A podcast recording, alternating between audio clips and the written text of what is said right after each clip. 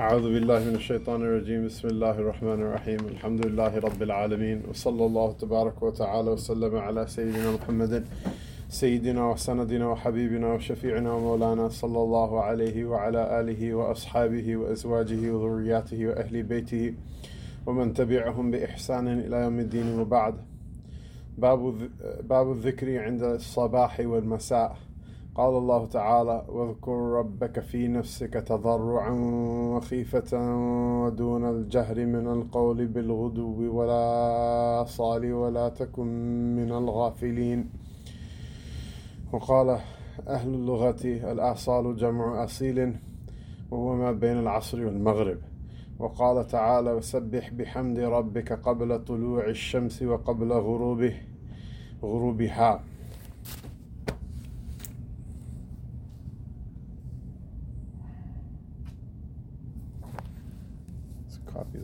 With errors.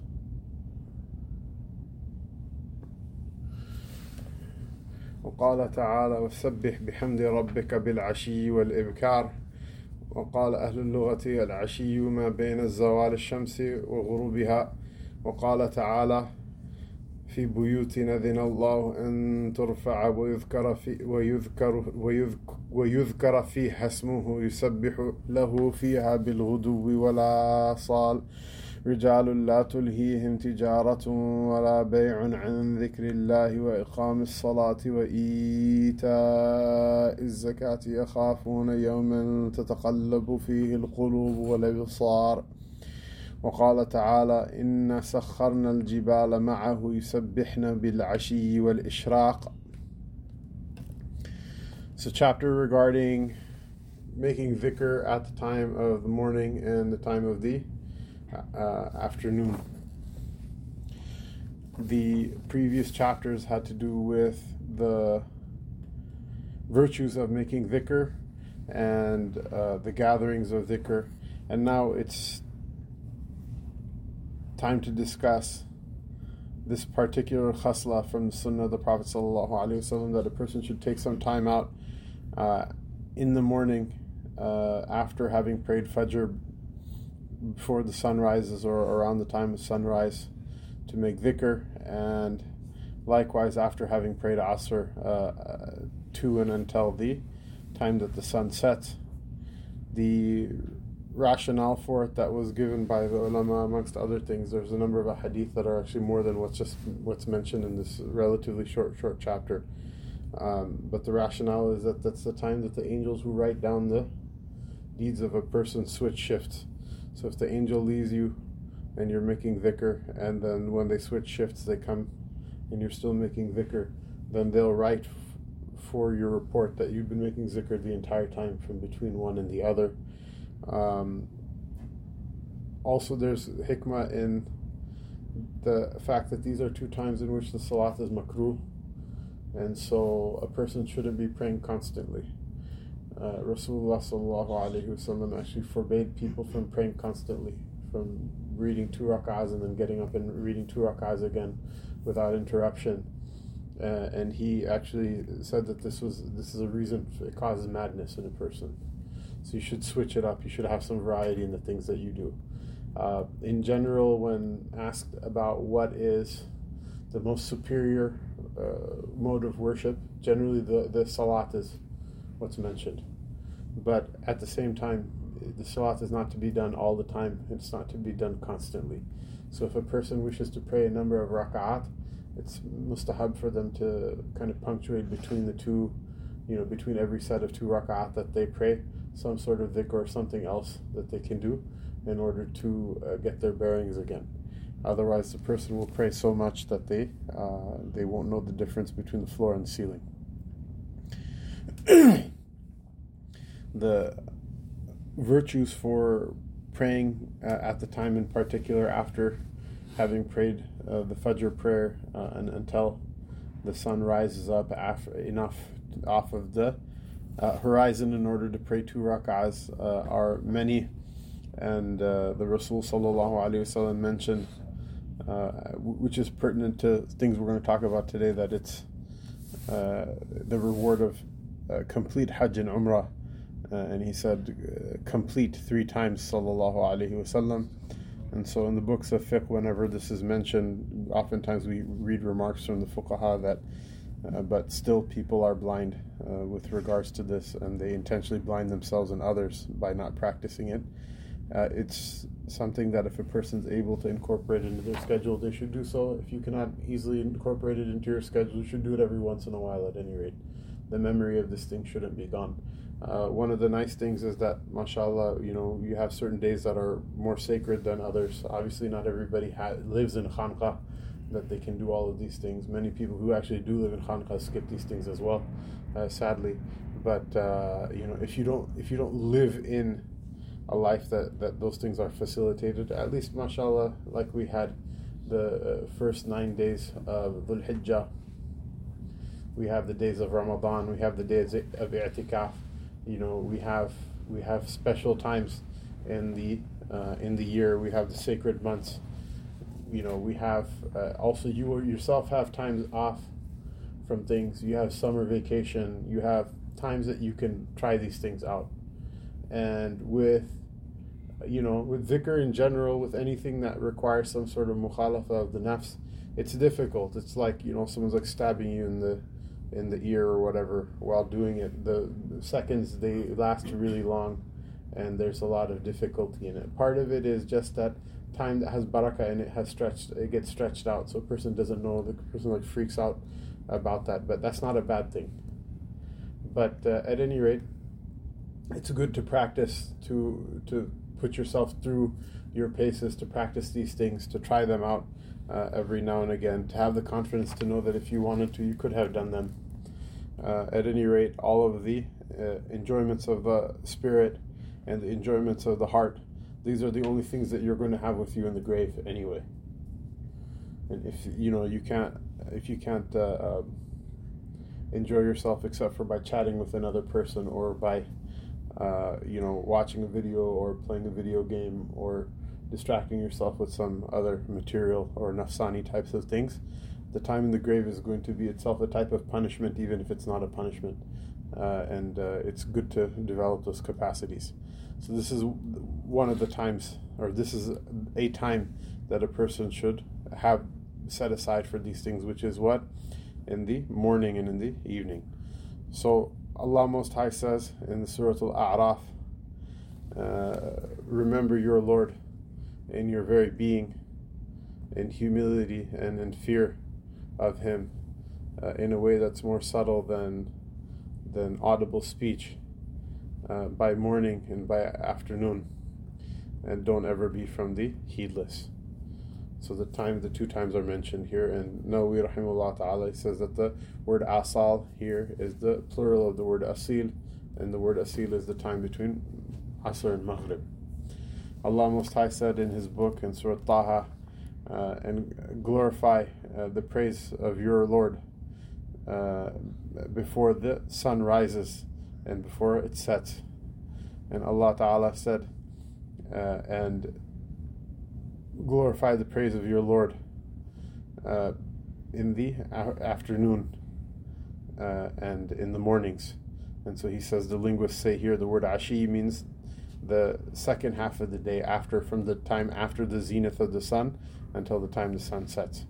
And Allah Most High says in Surah An-Nur, He says that uh, in houses that Allah Ta'ala permitted to be raised and that His name should be uh, remembered and praised in them, uh, such that uh, His name is glorified in them in the morning and in the uh, afternoon uh, are such men that trade does not uh, distract them nor sale uh, from the remembrance of Allah Ta'ala.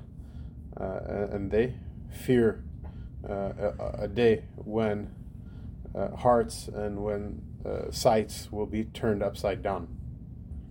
And Allah Ta'ala gives the description in uh, Surah Sad uh, uh, of uh, Sayyidina Dawood alayhi salam, uh, the Nabi, Nabi Dawood alayhi salam, that uh, Allah Ta'ala put the mountains under his control, uh, uh, that they would glorify uh, Allah subhanahu wa ta'ala with him when he would make the dhikr in the afternoons and in the mornings. And so this is one of the khasail of the Anbiya alayhi salatu wassalam. وعن أبي هريرة رضي الله عنه قال من قال حين يمسي سبحان الله وبحمده مئة مرة لم يأت أحد يوم القيامة بأفضل مما جاء به إلا واحد قال مثل ما قال أو زاد رواه مسلم Abu Hurairah ta'ala anhum narrates that the person uh, uh, in the afternoon who says Subhanallah bihamdihi glory, glory to Allah ta'ala and to him be praise whoever says it a hundred times no one will be able to come with something better than what they brought on the day of judgment except for another person who brings the same deed or increases in uh, in the, the glorification of Allah ta'ala more than that وعنه قال جاء رجل إلى النبي صلى الله عليه وسلم فقال يا رسول الله ما لقيت من عقرب ما لقيت من عقرب لدغتني البارحة. قال أما لو قلت حين أمسيت أعوذ بكلمات الله التامات من شر ما خلق لم يضرك. رواه مسلم. He uh, the he also radiallahu anhu narrates that a man came to the Prophet wasallam and he said, "O Messenger of Allah Taala, uh, uh, I the the scorpion that uh, I came in contact with me yesterday, last night, it, it stung me." And uh, the Rasul wasallam said that if it was not that you you had said uh, in the afternoon I seek refuge in the words of Allah Ta'ala, all of them, uh, from the evil that He created. The scorpion would not have been able to harm you. So there's two things here. These are now the first, the hadith that we mentioned before, which is the hadith of saying Subhanallah bihamdihi a hundred times. In it, there's specific mention of saying it in the uh, uh, in the afternoon.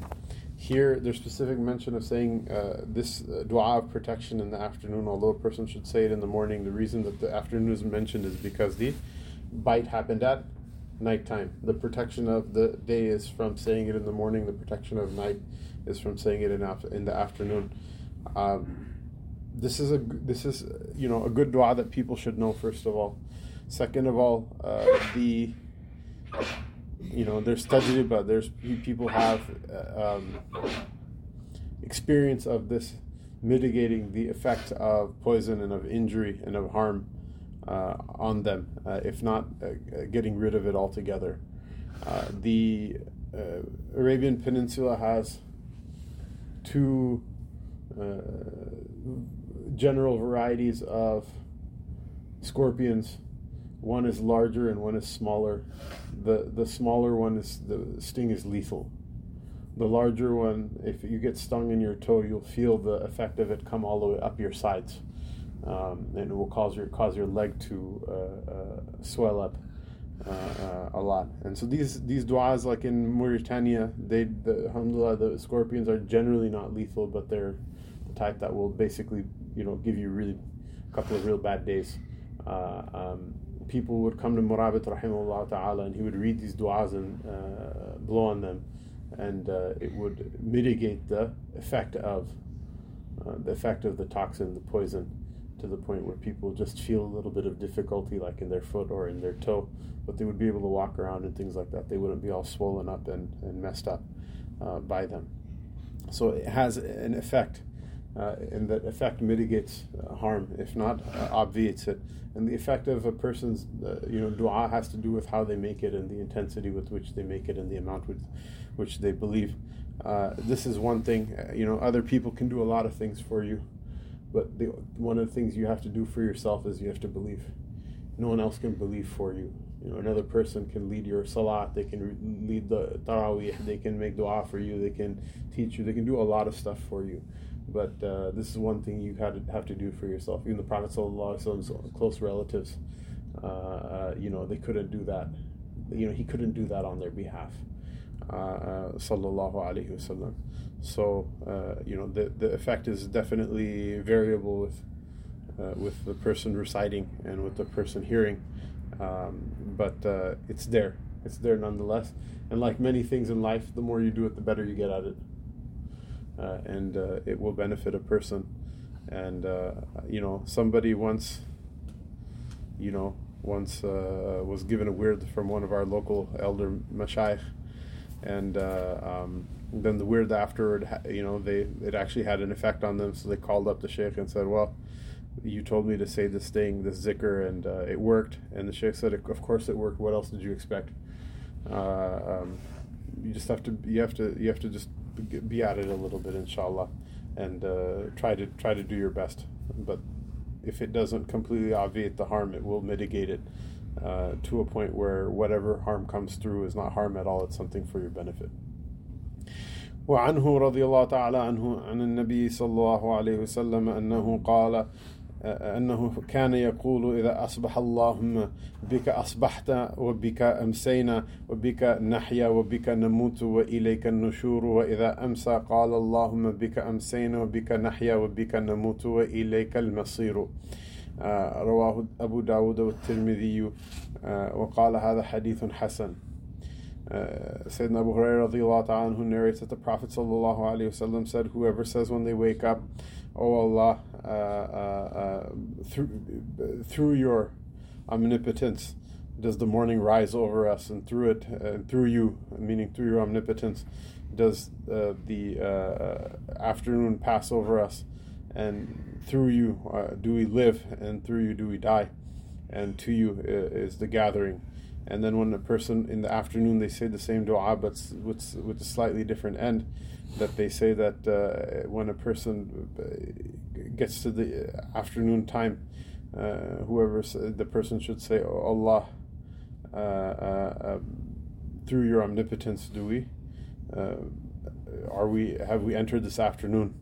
And by you or through you do we live, and through you do we die, and uh, unto you uh, will be the the the the, the final uh, journey.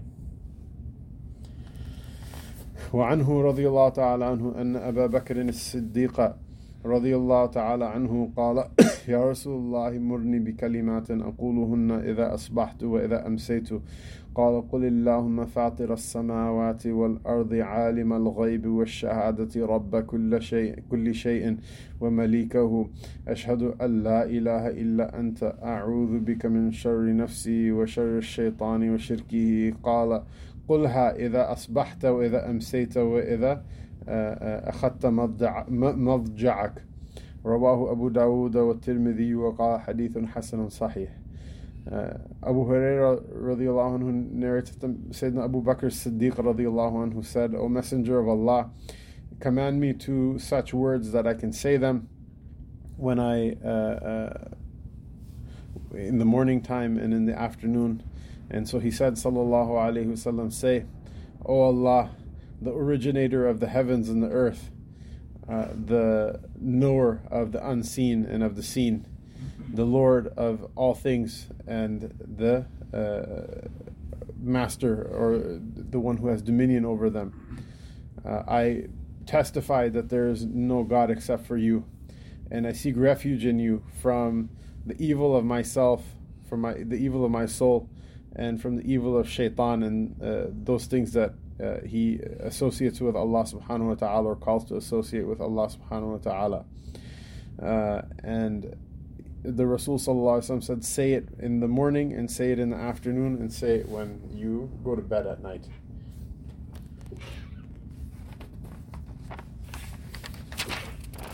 وعن ابن مسعود رضي الله تعالى عنه قال كان النبي صلى الله عليه وسلم إذا أمسى قال أمسينا وأمسى الملك لله الحمد لله لا إله إلا الله وحده لا شريك له.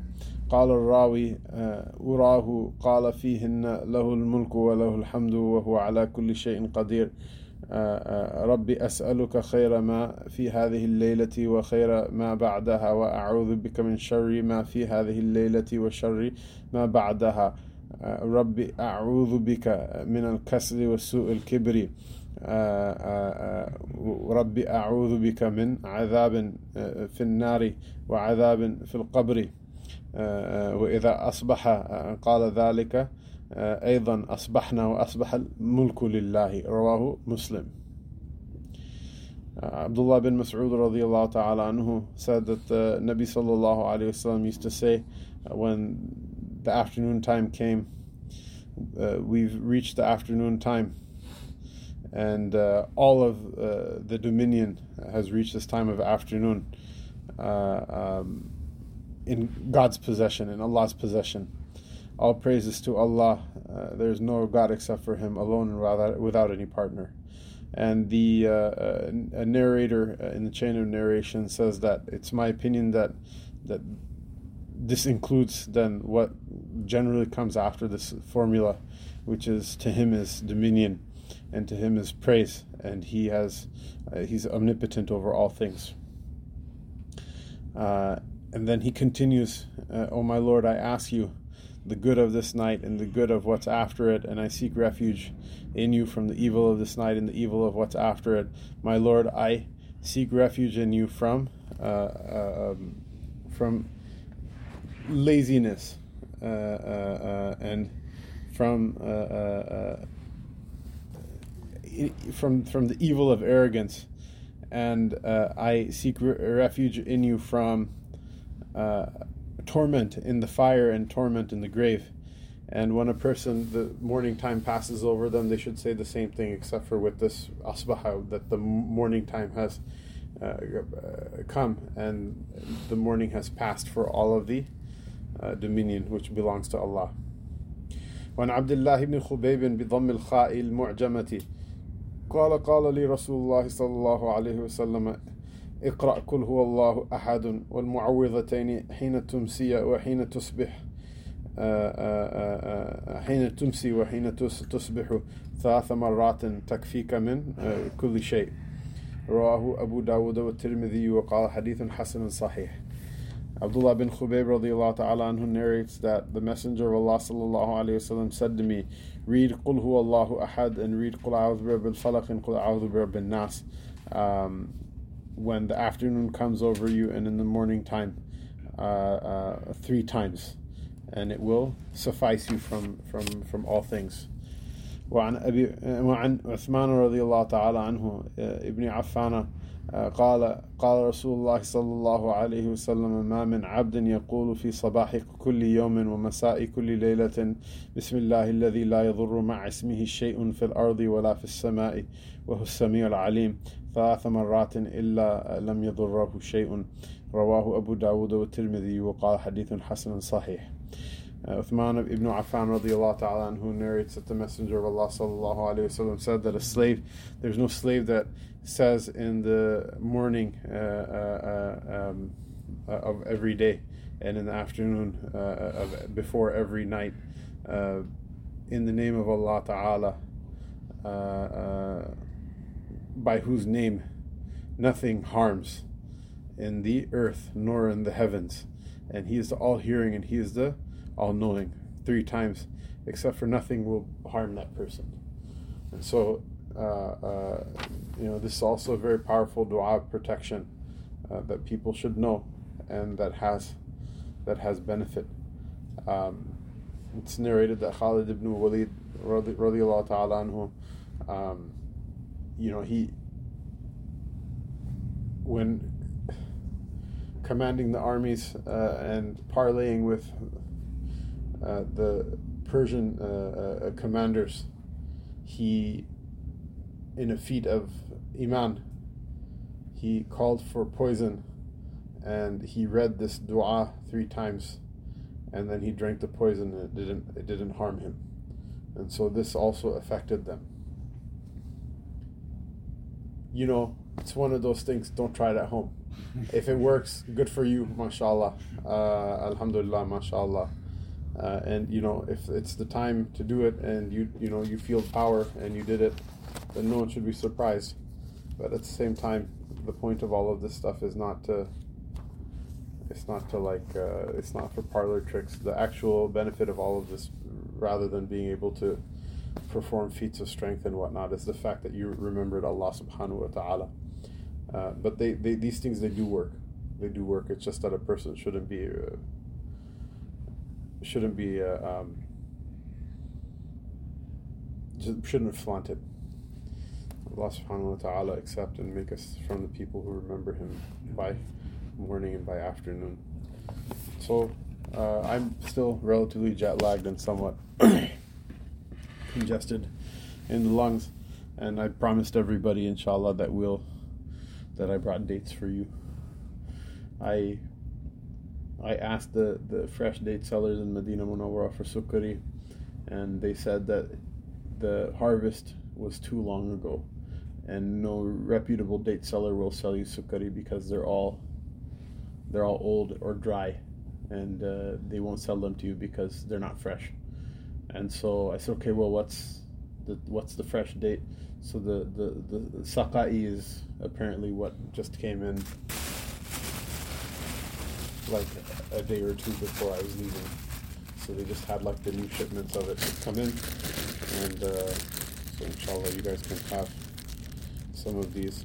The Diyafatul Aswadain is actually one of the musalsalat of, uh, uh, of hadith.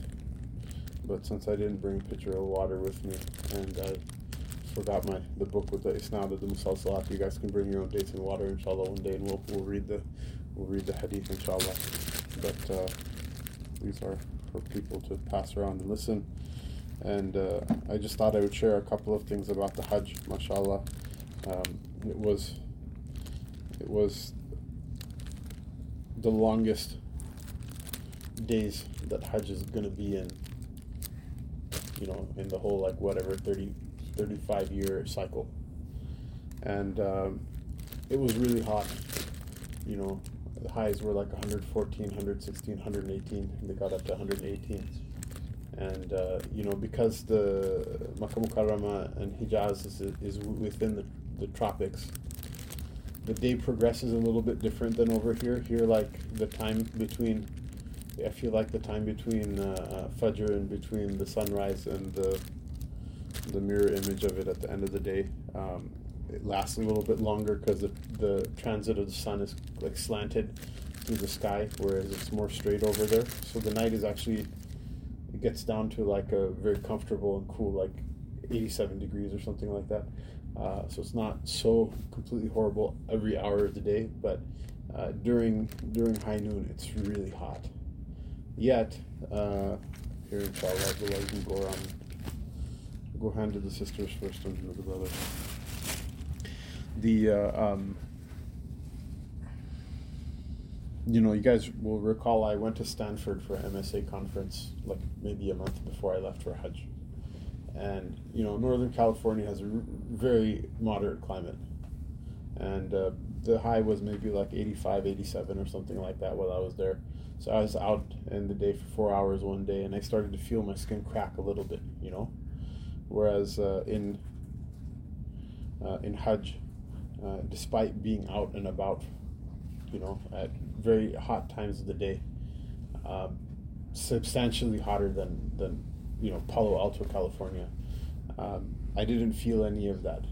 And the fun thing is about the Muslims, mashallah, like it can be uh, high noon, it can be midday, and they're out doing everything like it's going out of style. Like they're not, they're completely undeterred by anything, you know. So like people are out there making dua on the day of Arafat. People are out there. Come inside and sit, sit, sit close, inshallah. Come sit closer, everybody. Make room for people. The uh, uh, you know so people are out there in Arafat and they're making dua and they're going to Zuhr and they're doing their tawafs and there's no mitigation in the rush at all. And uh, you know they're going out to stone and they're doing they're just like doing everything. And uh, you know that's the Muslims mashallah. And it's not like people are invincible. There was actually a, uh, a sister in our group who passed away a Bengali uh, origin sister from um, New York. And uh, um, she was in her early 60s, so she wasn't like young, but she wasn't like super old either. And uh, um, she was ill throughout the entire process of the manasik, and uh, um, she had deputed her husband to stone for her on the, you know the last the last stoning, and uh, he had stoned and called back, and he found out that she had she had passed away. Um, you know, so people, but people, you know, that's that's the thing. You know, they they, they leave that. Uh, you know, they, they, they give it their all and uh, they come with some very genuine uh, feelings uh, for the sake of Allah Ta'ala and it's inspiring to see that that there's a group of the ummah that has come together and their demand is is not like money and it's not anything else it's that the Rabb Tabarak wa Ta'ala should be pleased with them Allah Ta'ala accepted from her uh, her you know and from her family the sacrifice that they made uh, it's written that the person who dies in Hajj, they have the reward of, um, of performing Hajj continuously until the day of judgment. Allah subhanahu wa ta'ala accepted from them. Um, and people, you know, it happens every year. It happens. You'll see, you know, some people will see that, that somebody will will pass away. Uh, it's difficult. It's not easy. Hajj overwhelms a person. You cannot be super on. You know, we have some people like mashallah uh, Zulqarnain and whatever, tough guys, mashallah, that are always there to do khidmat and that are like, you know, but like there's nobody that can, Hajj like overwhelms everybody. There's nobody who can be on, on top of it for the whole time. The only person who could do the entire Hajj is the Prophet sallallahu alaihi wasallam. Uh, and the rest of us, you know, we just have to struggle to, to get through. Uh, so that was that was uh, you know a couple of things from the uh, from the manasik. Uh, I also wanted to share uh, something also from visiting uh, Medina Munawwara afterward. Um, and this is a thing that American pilgrims will have to deal with as time goes on. It seems that many of the packages actually don't have any uh, any sort of uh, arrangement to go to Medina Munawwara. And uh, one would hope that this is gross incompetent oversight because I don't want to think about what it means for a person's iman that they would do something like that on purpose. But uh, at any rate, if you find yourself in a situation like that, they have the train, the high speed train, it takes like two and a half hours to go from Makkah Mukarramah to Medina Munawwara and back. And uh, so, if a person finds themselves in a situation like that and you're really tired from Hajj, like it's, it's really overwhelming. Um, go in the morning and say salam and come back, even if all you do is you come and you read two rak'ahs and then come back in the same day. If finding uh, accommodation is too much, if all the other stuff is too much, go and say salam uh, and come back. Imagine a person, their father was, you know, they live far away from them, and so they went that close, past that close by, and they didn't uh, go to see them. You know, of course, he would, you know, it would be, it would be, you know, it would be not not good form It would not be considered to be. You would not be a good son by doing something like that.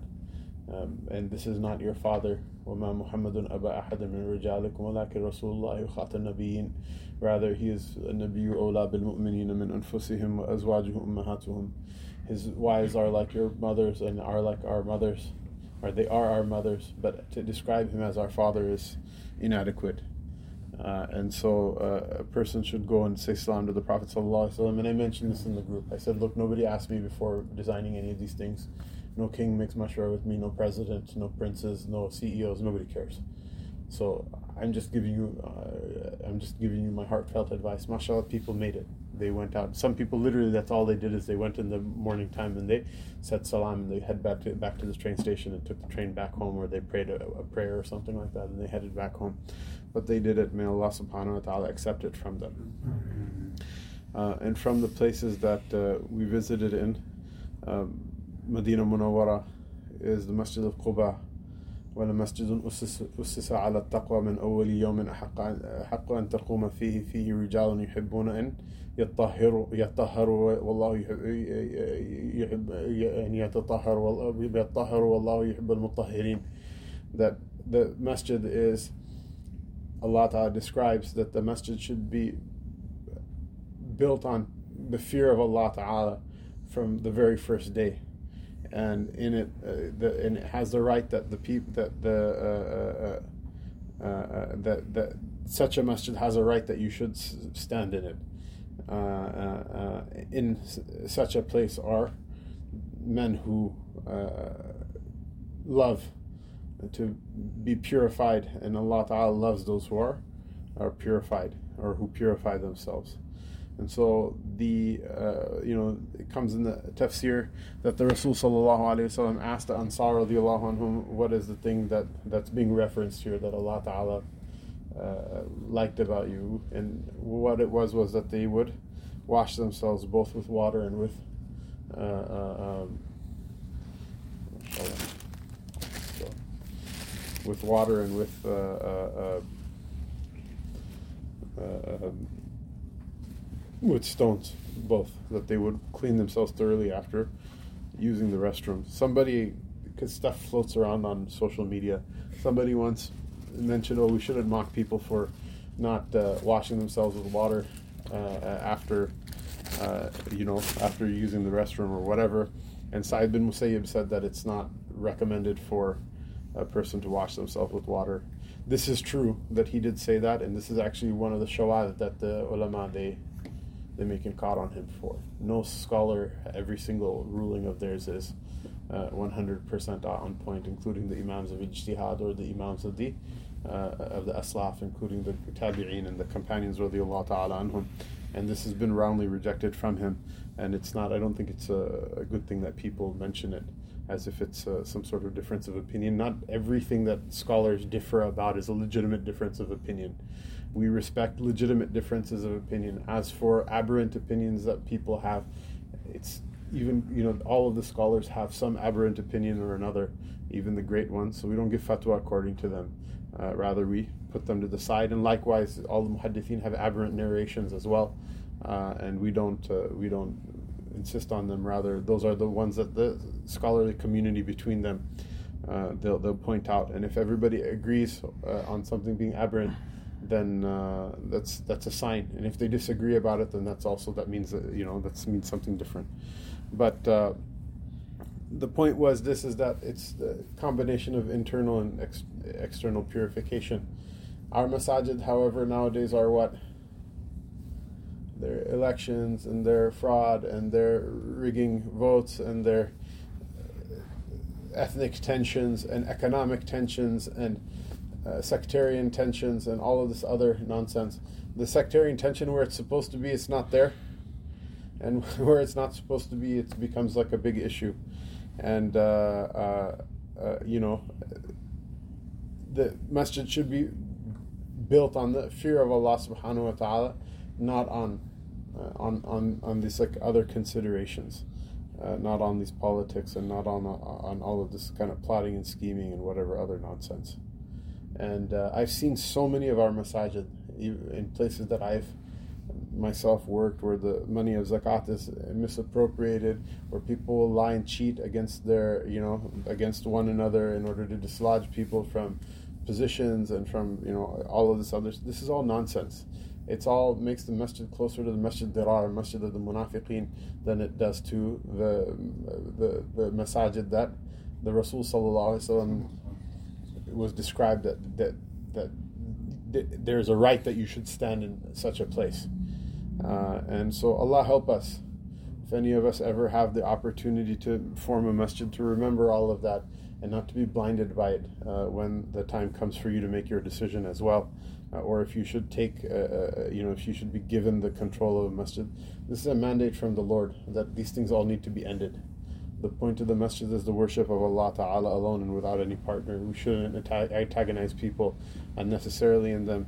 And uh, the, the reason that things should happen is because the fear of Allah Subhanahu wa Ta'ala and nothing else.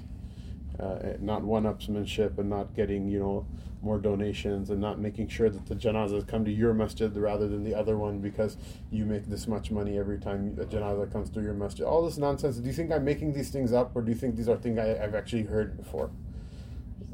That you've seen them before and you've heard them before. It's complete nonsense, bonkers. And, uh, you know, the last part of the ummah is not going to be rectified except for by the thing that rectified the first part of the ummah and you know from the other the other sites uh, of Medina Munawwara is the the the Shuhada of Uhud, which uh, the prime uh, the prime and central visitation of which is the visitation of Sayyidina Hamza ibn Abdul Muttalib, after whom my parents named me. Allah Ta'ala have mercy on them. Uh, on my mother and uh, on my father as well. Uh, the the place is a very uh, uh, heart wrenching visitation. Rasulullah sallallahu alaihi wasallam from amongst his close relatives, you know, uh, um, Sayyidina Hamza radiallahu ta'ala who was the closest to him in kinship and uh, he was the closest one to him in kinship uh, who was Muslim at the time. The only other person who became Muslim who was of a similar or who was of the same level was Sayyidina Abbas radiallahu anhu, but he accepted Islam oh, like right before the Fath, much later. Uh, whereas uh, Sayyidina Hamza radiallahu ta'ala anhu accepted it relatively early on. Uh, and his kinship to the Prophet was closer, was one rank closer than uh, even Sayyidina Ali radiallahu ta'ala anhu. And, you know, amongst the uncles of the Prophet sallallahu alaihi wasallam, you know, Abbas radiallahu anhu accepted Islam later. And his maqam is great, uh, and he was, uh, you know, uh, had a great respect even amongst the companions radiallahu ta'ala anhum because of that. But look at the difference. The difference is that when the Prophet sallallahu alaihi wasallam gathered all of his uncles together uh, to ask them about deen, or to tell them, call them toward deen, Abu Lahab said, you know, jama'atana, jama'atana lihada tabban laka. And that's why tabbat yada Abu Lahab is, why those words are used, because they're his words. Uh, they're his words, and they, he, he said them wrongly, and they came back to uh, strangle his neck. Uh, um, and then, but at the same time, you know, Abu Talib, still, he didn't, he wasn't harsh with the Prophet ﷺ, but he still didn't come out and support him. Like in the sense that of that one thing out of all the support that he gave, the one most important thing he didn't give him Sallallahu Alaihi Wasallam.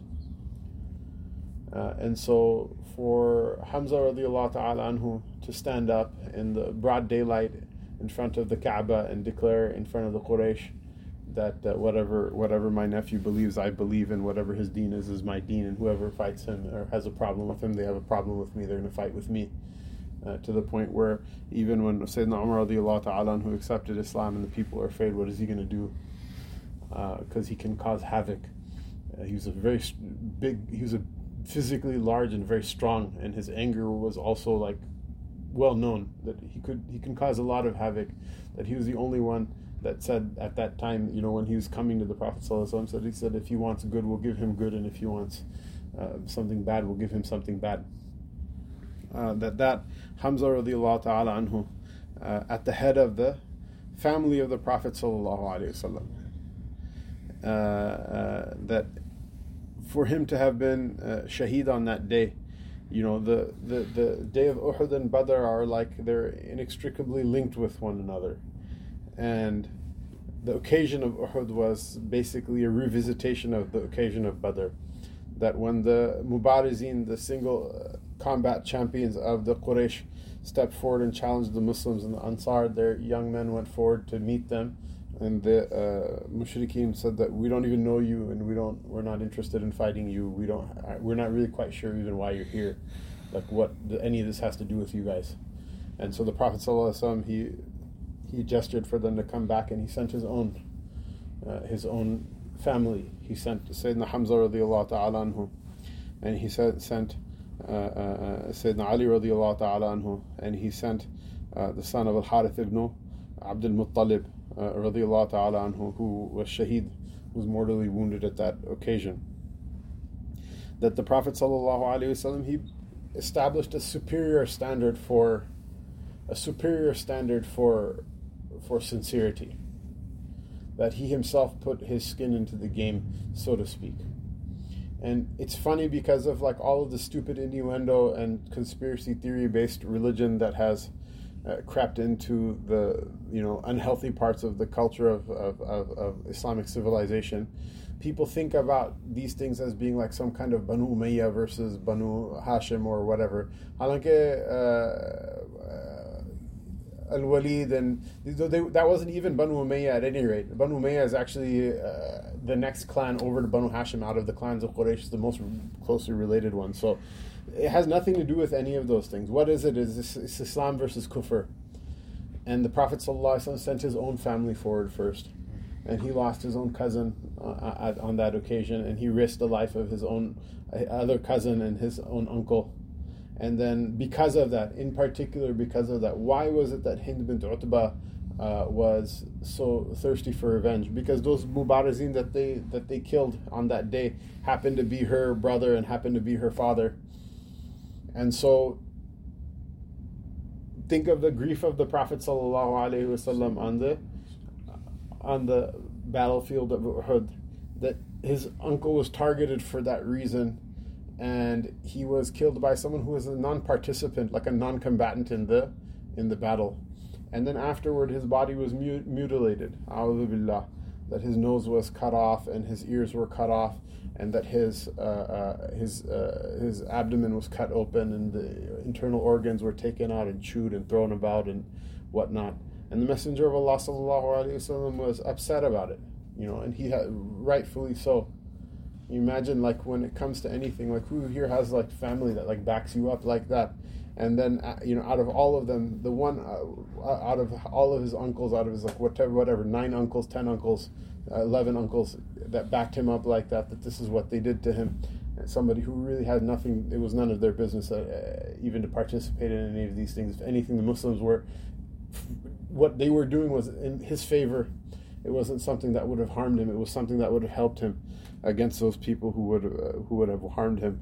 That the Messenger of Allah, sallallahu alaihi wasallam, that he was upset when he saw it, and he, uh, he swore an oath that all mutilate 70 of their men for this.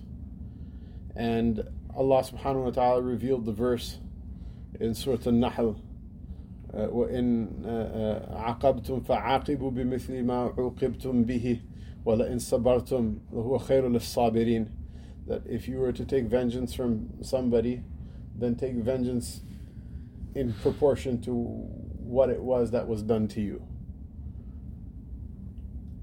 and like you know, um, iqab is what? It's something that's a reaction to something, right? So ma bihi. So the the the the the, the second the uqibtum, it actually can't be iqab because it's not vengeance. It's the initiation of the problem. But this is part of the uslub that the same word is used in order to wasn't to balance out the the the the, the wording of the verse but uh, uh, uh, you know that if you were to take vengeance, then take vengeance in proportion to uh, you know the the harm that was done to you, and if you are patient, uh, uh, then that's even better for the people who are patient. And the Prophet ﷺ expiated his oath; he didn't fulfill it. Um, and he had patience uh, you know, wasbir wa ma sabruka illa billah. That he had patience according to Allah Ta'ala's uh, Allah Ta'ala's uh, commandment. But then look at it that he saw the he saw the uh, the mutilated body of his uncle, and when they brought a cloth, they, they brought a, a, a cloak for him to be shrouded in. The cloak wasn't long enough when they tried to they covered the head, the feet were uncovered. When they tried to cover the feet, the head was uncovered. So he said, Sallallahu Alaihi Wasallam, cover his head because of, the, for obvious reasons. And then at his feet, they just uh, covered his feet in idkhir. Idkhir is a, a, a wild growing plant that grows uh, in Hijaz that uh, has a, a pleasant uh, fragrance, and that was it's the only plant that one of the only one of the few plants that you're allowed to pick and pull out of the haram that surrounds Makkah Mukarramah, uh, because carrying it and uh, tying it on your caravan uh, was a sign that you were a pilgrim, so that the bandits and things like that would not harass you. So they covered his feet in idkhir, and they buried uh, they buried him there with the shuhada of uh, of Uhud. Uh, that this was something that the Prophet wasallam, you know, he went through and he forgave he forgave he forgave Hind uh, bint Utbah who became a Muslim afterward. He forgave Wahshi bin Harb who became a Muslim afterward.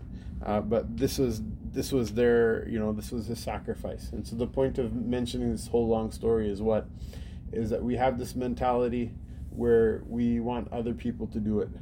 Whereas the Prophet ﷺ, he himself, he put himself forward and he put his family forward, wasallam. And it's not considered to be, it's not considered to be a sign of stupidity. When we sacrifice, when you're harmed, like when someone's dead, they're, that's it. They're nobody's coming back once they're dead. Pious or impious. When a person sacrifices, nobody's coming back afterward. That sacrifice is sealed until the, the day of judgment.